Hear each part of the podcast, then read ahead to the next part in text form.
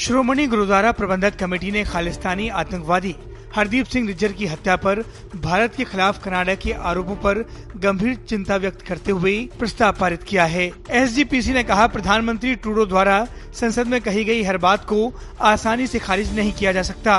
Canada के प्रधानमंत्री द्वारा लगाए गए आरोपों की सच्चाई दोनों देशों को राजनीति से परे जाकर ईमानदार दृष्टिकोण से लोगों के सामने लानी चाहिए। एसजीपीसी ने कहा, अगर इस मामले को केवल राजनीति के कारण दबाया गया तो इसे मानवाधिकारों के साथ अन्याय माना जाएगा।